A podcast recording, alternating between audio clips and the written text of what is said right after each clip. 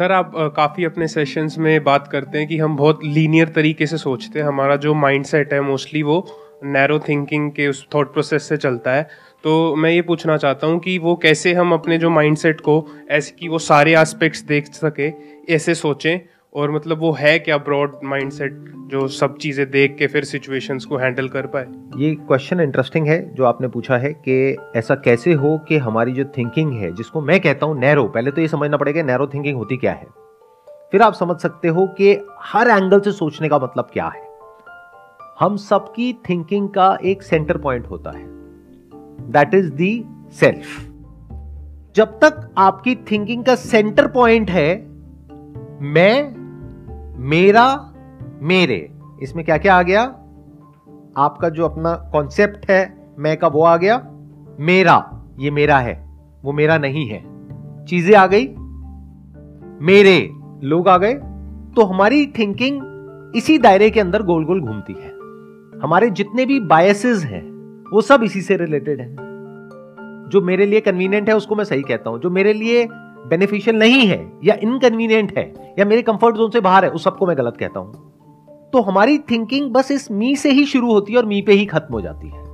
सो so ये जो हमारा मैं का दायरा है, इस दायरे के थ्रू हम इस दुनिया को देखते हैं, समझते हैं इंटरप्रेट करते हैं और ये बहुत ही बायस्ड है।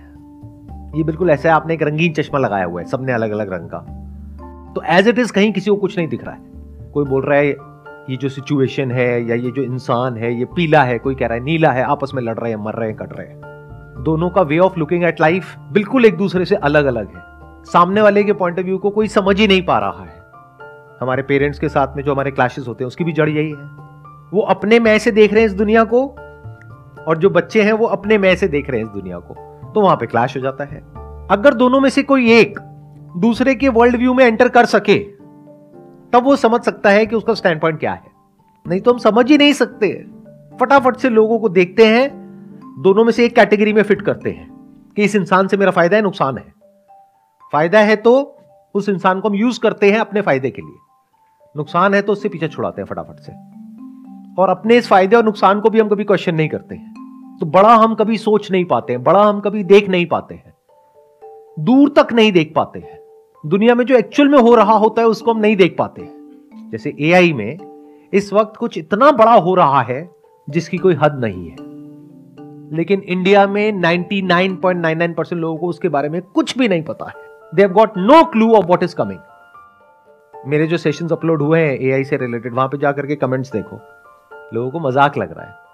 तो हो रहा है कुछ बहुत बड़े लेवल पर, जो सिलिकॉन वैली में स्टार्टअप्स हैं एआई बेस्ड उनको फंडिंग मिल रही है। एक के बाद एक कंपनीज़ आ रही हैं, एक के बाद एक प्रोडक्ट्स आ रहे हैं। जैसे पहले एक प्रोडक्ट डेवलप होता था और लॉन्च होता था कुछ साल बाद, फिर उसमें से कुछ चलते थे, कुछ नहीं चलते थे। आज कुछ दिनों में लोग लॉन्च कर पा रहे हैं, क्योंकि तो जो बेसिक इंफ्रा चाहिए होता है मशीन लर्निंग के लिए, वो सब रेडी है। उसके ऊपर आप कुछ भी बिल्ड कर दो।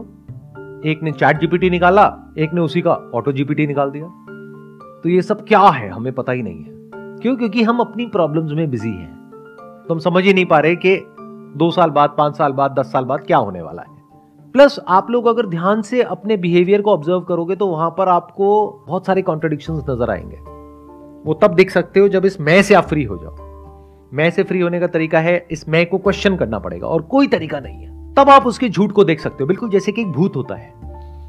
आप में और एक भूत में ज़्यादा फ़र्क नहीं है। मैं आपके लुक्स के ऊपर टॉन्ट नहीं मार रहा हूँ।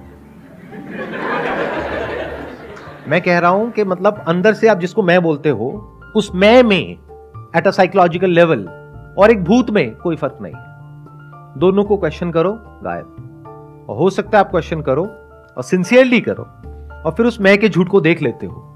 अब आप बैठ करके तसल्ली से इस दुनिया को जैसी है वैसे देख सकते हो। खुद को जैसे हो वैसे देख सकते हो। फालतू की बातें नहीं करोगे फिर, ये जो पूरी दुनिया में होती है। जो भी बातें आप सुबह से रात तक सुनते हो या करते हो उन सबको क्वेश्चन किया जा सकता है।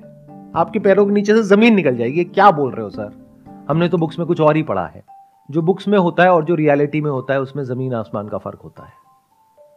बट उसको देखने के लिए you have to be free from this concept of self तब कह सकते हैं कि आपकी विजन बड़ी है। तब आप देख पा रहे हो, जो सच है, उसको एज इट इज़ बिना किसी फ़िल्टर के, बिना किसी लेयर के।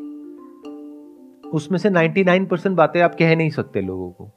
लोग बर्दाश्त नहीं कर पाएँगे। लोग झूठ में जीते हैं और वहीं पे खुश हैं। वो इसी में खुश हैं कि व्हाट्सएप पे फॉरवर्ड करते हैं, सच बोलना चाहिए, लालच नहीं करना चाहिए, गुस्सा नहीं करना चाहिए, मन शांत रहना चाहिए। ध्यान से कभी ऑब्ज़र्व कर लेना। जो सबसे ज़्यादा इस तरह के व्हाट्सएप मैसेजेस फॉरवर्ड करते हैं ना लोग, सबसे घटिया वही होते हैं।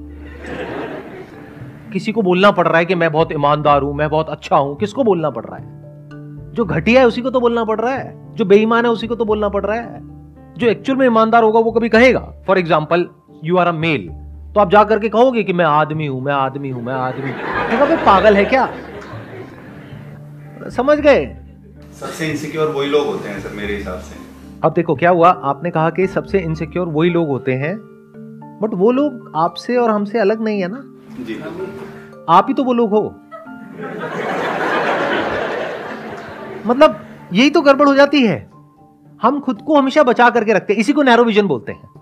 हम क्या करते हैं सोशल मीडिया पे गए, अपनी पूरी भड़ास निकाल दी किसी भी इंसान के ऊपर। तू इतनी घटिया हरकत कैसे कर सकता है? और खुद हम अंदर से ऐसे ही है। जब इस तरीके से आप चीज़ों को देखने लग जाते हो तो बेसिकली क्या होता है, जब आप इस मैं से फ्री होते हो ना तो सबसे पहले तो ये डिवीज़न हटता है। आपके बीच में से और औरों के बीच में से। नहीं तो डिवीज़न बना ही रहता है। पहले मैं बहुत घटिया इंसान था अब मैं बहुत अच्छा इंसान हो गया हूँ। अच्छा? सच में? आपके अंदर जो चलता है ना सुबह से रात तक आपकी ब्रेन के अंदर अगर वो टेलीविज़न के ऊपर टेलीकास्ट कर दिया जाए ना अगले दिन किसी को मुँह दिखाने के लायक नहीं रहोगे। लेकिन मैं तो बहुत अच्छा इंसान हूँ। जब आप मैं से फ्री होते हो तो आप देख लेते हो कि जो पूरी ह्यूमैनिटी है जिसकी तरफ़ मैं उंगली करता रहता हूँ, जिसके बारे में मैं उल्टा सीधा बोलता रहता हूँ तो अपने अंदर आप झाँक करके देखते हो, आपके अंदर कुछ बुरे से बुरा भी है, अच्छे से अच्छा भी है। सब कुछ है। तो ये जो आपने क्वेश्चन पूछा कि भाई हमारी जो विजन नैरो है, पहले तो इस नैरो विजन को समझो, इसका मतलब क्या है? मतलब अपना ये जो कॉन्सेप्ट ऑफ़ सेल्फ है, उसके थ्रू दुनिया को देखना, ये बहुत ही एक नैरो तरीका है दुनिया को देखने का। मेरा ये रिलीजियस बैकग्राउंड है तो मैंने अपने रिलीजियस बुक में ये पढ़ा है तो ऐसा ही होता है। और कोई दूसरा इंसान है वो कुछ और ही बोल रहा है। नहीं ऐसा नहीं होता ऐसा होता है। दोनों में से सच क्या है? ये है वो है। आप कह रहे हो क्वेश्चन करना पड़ेगा। अब क्वेश्चन कौन करेगा? आपके जो बिलीफ्स हैं आप उससे अलग थोड़ी ना हो। इस बात को बारीकी से समझ लो अगर समझ सकते हो। ये समझ आएगा नहीं। आपको लगता है कि मैं हूँ और ये मेरे बिलीफ्स हैं। अगर आप में से आपके बिलीफ्स हटा दो आपके थॉट्स हटा दो तो आप हो क्या? Minus thought where is thinker तो you are your believe you are your thoughts तो आप क्या खुद को क्वेश्चन करोगे? अपनी जो रिलीजियस बुक है, उसको क्वेश्चन करने का मतलब खुद की आइडेंटिटी को क्वेश्चन करना। वो करोगे आप। उसके लिए तो आप लड़ने, मरने को, कटने को तैयार हो, उसको बचाने के लिए। तो एक है बायोलॉजिकल सेल्फ एक है साइकोलॉजिकल सेल्फ मैं जब क्वेश्चन करने की बात कर रहा हूँ तो मैं बायोलॉजिकल सेल्फ को क्वेश्चन करने की बात नहीं कर रहा हूँ। क्योंकि वहाँ पे तो एक सर्वाइवल इंस्टिंक्ट है आपके अंदर और वो होना भी चाहिए कि कोई आप पे अटैक करने को आ रहा है तो आप अपने आप को डिफेंड कर रहे हो या उससे लड़ रहे हो या भाग रहे हो। फाइट और फ़्लाइट रिस्पॉन्स एक्टिवेट हो जाता है। That is fine that is biological but psychologically क्या होता है? साइकोलॉजिकली जो आपके बिलीव्स हैं आइडियाज़ हैं, जो आपकी मान्यताएँ हैं, जो भी आप मानते हो, उसको कोई क्वेश्चन करता है। तो इतना गुस्सा क्यों आता है? क्योंकि आप वो ही हो। और जब आप उन सारे बिलीफ से, अपने आइडिया से नोशन से सबसे फ्री हो जाते हो तो आप खुद से फ्री हो जाते हो। फिर आप कुछ भी क्वेश्चन कर सकते हो। अब आप डरे हुए नहीं हो और सबकी तरह। कुछ भी मान लिया, उसको पकड़ करके बैठे हुए हैं और कुछ भी बोलते चले जा रहे हैं। तो खाली हो जाओ अगर हो सकते हो तो। तब आप देख पाओगे कि एक्चुअल में इस दुनिया में क्या हो रहा है। बिल्कुल ऐसे जैसे आपकी ब्रेन है, इसको ऐसे देखो, एक मिरर के जैसी है। अब इस मिरर पे इतनी गंदगी है, इतना कुछ है कि कुछ दिखता ही नहीं है। उसके अलावा जो उस पर है, क्या है उस मिरर के ऊपर? आपकी ब्रेन में क्या है? मेमोरी है। तो उस मेमोरी के अलावा ब्रेन में क्या कुछ और नया आता है? जब कुछ देखते भी हो तो उसको भी मेमोरी के थ्रू देखते हो। देखते ही एकदम से अंदर कुछ बोलने लग जाते हो। कभी बिना बोले देखा है इस दुनिया को? बिना कुछ बोले क्या कभी देखा है इस दुनिया को? कैसे देखते हैं, ये पता है? तो कहाँ देखा हमने? मैं कुछ भी बोलता हूँ, सामने से कमेंट आता है, कुछ ना कुछ, और वो कहाँ से आ रहा है, कहीं से कुछ पढ़ लिया है, बस उसको बीच में ला करके रिलेट कर दिया। मतलब उसके थ्रू देखा एज इट इज़ तो देखा ही नहीं। फॉर एग्ज़ाम्पल मैं रीबर्थ से रिलेटेड कुछ बोल रहा हूँ।